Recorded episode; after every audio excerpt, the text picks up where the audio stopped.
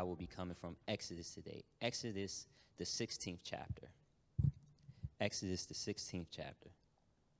And family, if you're having a hard time finding Exodus, I promise you, if you start at Genesis and keep turning, you will run right into Exodus. Exodus, the 16th chapter. And our sermon will be coming from verses 1 through 31. Exodus, the 16th chapter, verses 1 through 31. But I do just want to raise one verse with you, verse 31. And I'll be reading out of the New Revised Standard Version of the Bible today. Verse 31. And the Word of God says, The house of Israel called it manna. It was like coriander seed, white, and the taste of it was like wafers made with honey. And family, from that text, I want to reason with you just for a little while on a subject nothing into something. Nothing into something. And if anybody is in the virtual sanctuary today, won't you put that in the chat right now? Nothing into something. Family, as we close this first month of the year 2022, I'm confident that all of us have learned the valuable yet painful lesson about this pandemic. Even though we have more knowledge about what's going on than we did before, we can still admit that there is some things that we still don't understand. Scientific research and scientific discovery are limited because there's always a threshold to human understanding. And family, isn't that frustrating? No matter the resources we divulge to it, no matter the attention to detail we force on it, and no matter the constant change of policies and procedures that we attempt with it, there is always a limit to our understanding of this pandemic. And but before there's somebody in the virtual sanctuary today who believes that all I'm talking about today is the COVID 19 pandemic, family, don't miss this because what I am talking about today is also the pandemic of wanting full understanding of everything. We want to understand what's going on around us. We yearn for the ability to answer the why about everything. And we even give accolades to those who it seems like to, they have it all figured it out.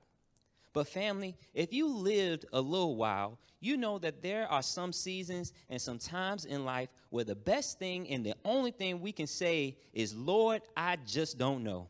Lord, this doesn't make sense to me. Lord, I just don't understand this. And that's where we find ourselves today in our text. The Israelites are now in chapter 16 in the wilderness of sin between Elim and Sinai. This family is two chapters after the Israelites saw the hand of God wipe away the Egyptians while they walked on dry land. The Israelites find themselves participating, family, in something that every believer has the tendency to encounter in their lives. Family, the Israelites are complaining about their circumstances. And similarly, we have all had the tendency to look at the weight of our circumstances instead of the weight of our God. We have all had the tendency of capturing the lens of our own distress instead of capturing the beauty of God's divine nature. And I know there are some people who believe that lamenting to God about your situations and your circumstances may seem like a lack of spiritual maturity. But I was always taught that if you have a problem, make sure that you take it to the person who you know can solve it. And so if I'm going to complain, if I'm going to lament about my circumstances, I'm going to make sure I address them with the one who can do anything but fail. But, family, that is not what the Israelites did or decided to do. No, they didn't address their complaints of hunger with God. They didn't pay or pray a strongly worded prayer about food expectations to Yahweh. The Israelites gave all their complaints, all their suggestions, all their comments, and all their concerns to Moses and Aaron. They told Moses and Aaron, if only we had died by the hand of God in Egypt, when we sat by the flesh pots and ate our fill of bread. For you have brought us into the wilderness to kill us of hunger. And family, what they are saying is Moses and Aaron, we can't understand what type of God will bring us out of slavery and bondage into a desert to kill us of hunger. And family, this is a very tense and unfavorable situation and circumstance for Moses and Aaron. Not only do they have to lead an entire people through the wilderness to the land God had promised them, but they now must lead a people who are ungrateful, they are spoiled, they are set in their ways, and they suffer from what I like to call convenient spiritual amnesia. I have already mentioned that before two chapters prior, in chapter 14, God moved in an unthinkable, unimaginable way by drying up the Red Sea, allowing the Israelites to walk on dry land. But, family, a chapter later, in chapter 15, the Israelites complained about a lack of drinking water. And in their response to their complaints, God told Moses to throw a piece of wood into the water, and the Bible declares that the water became sweet. So the Israelites had recent lived experience about a God who can show up in unthinkable ways. But the question then must be asked how can a people who recently seen the power of God be so consumed with their current circumstance? This is the central focus of our text today, family, because the children of Israel are God's chosen people. They are the ones God handpicked to come into the full glory of God's promised land. But that hasn't stopped them from facing their share of deflated expectations and unrealized desires. Family, as a quick nugget for free, please don't assume that being one of God's chosen elect excludes you from seasons of hungry desires and thirsty dreams. We have all had seasons where it was a struggle to find two nickels to make a dime. We have all looked at the desires of our hearts crumble at the altar of misguided expectations. We have all made a mistake in thinking God must be in this midst and come to find out it was just Satan raising holy hell. Family, I have come to let somebody know that it's in these exact situations and these exact circumstances that the text is tailored to show us that God's providential preservatives extend past our present predicaments. I know I said that kind of fast. Let me rewind like a VCR and press play.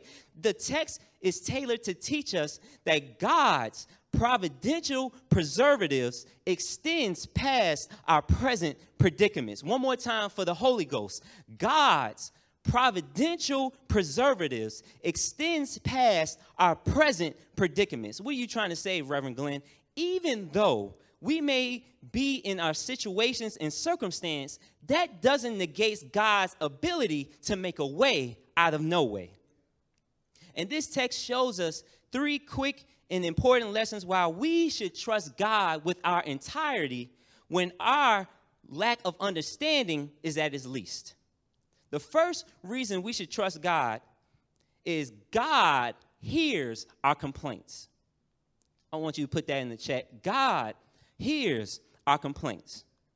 If you're checking for me, I'm right there in verse 4. After the children of Israel gave Moses and Aaron their two cent and a half, after the children of Israel have told them where they can go and who they can take with them, after the children of Israel explained to Moses and Aaron their, least, their list of grievances, something amazing happened, family. After all the Israelites complaining, God began to speak. God told Moses that I'm going to rain down bread from heaven each morning. The Israelites are to gather enough for the entire day. But on the sixth day, they are to gather twice as much so they will have leftover for the Sabbath. Friends, isn't it interesting that instead of answering the Israelites with a direct request, God decided to answer them with instructions? This sounds like a scene from one of our lives because many of our complaints to God have come back with direction or instruction about things that we need to do. And I know I have some saints in the virtual sanctuary today that can be honest and think about all those times that you swore up and down that you were in the right. You knew that your point of view was the only one that mattered. You knew that you were the one that was wrong and you were the one that deserved to be apologized to. But once the receipts began to be read, you found out that it wasn't them who were wrong, it was you who needed some stuff that you had to work on. And family, we have all sent a complaint up the prayer ladder, and the response has been, We are the problem. Family, what are we to do when our complaints expose our own spiritual flaws? The Israelites are suffering from a real human need. And amid everything that's going on, they had no choice but to complain about their situation. And I know that I haven't been graced with the opportunity of having a child, but I have been an older brother since the age of three. And there is a distinct difference between addressing a concern and complaining. Addressing a concern happens in one moment, at one time, at one place. But complaining is the constant act of addressing a concern. And I'll be the first to admit that the Lord is still working on me. I'm still on the potter's wheel, and I still got some rough edges that the Lord needs to smooth out. But if there's one thing that I cannot stand for the life of me, is somebody who complains all the time. I mean, do you ever have a good day? Does the sun ever shine on any of your cloudy days? Do you ever have sunshine on any of your cloudy days? Can somebody type in the comments and say, Do you complain all the time? Family, I don't know who I am preaching to today, but some of us can't waste time complaining about our lives.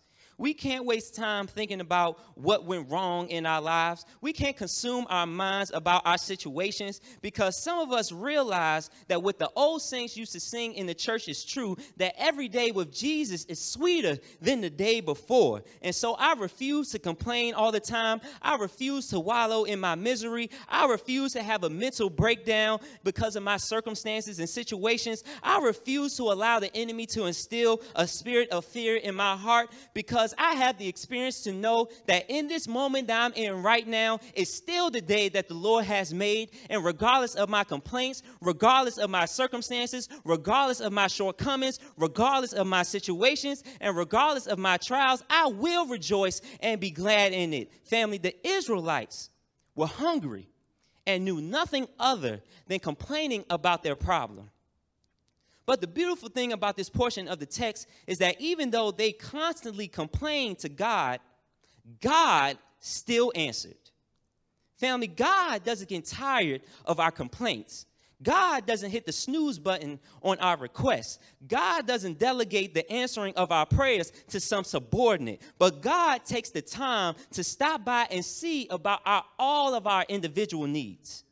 And that's why one of the things I miss about pre pandemic worship was altar call, because I enjoyed seeing people come down the altar or even stay at their pews or seats, but we all would be in corporate prayer.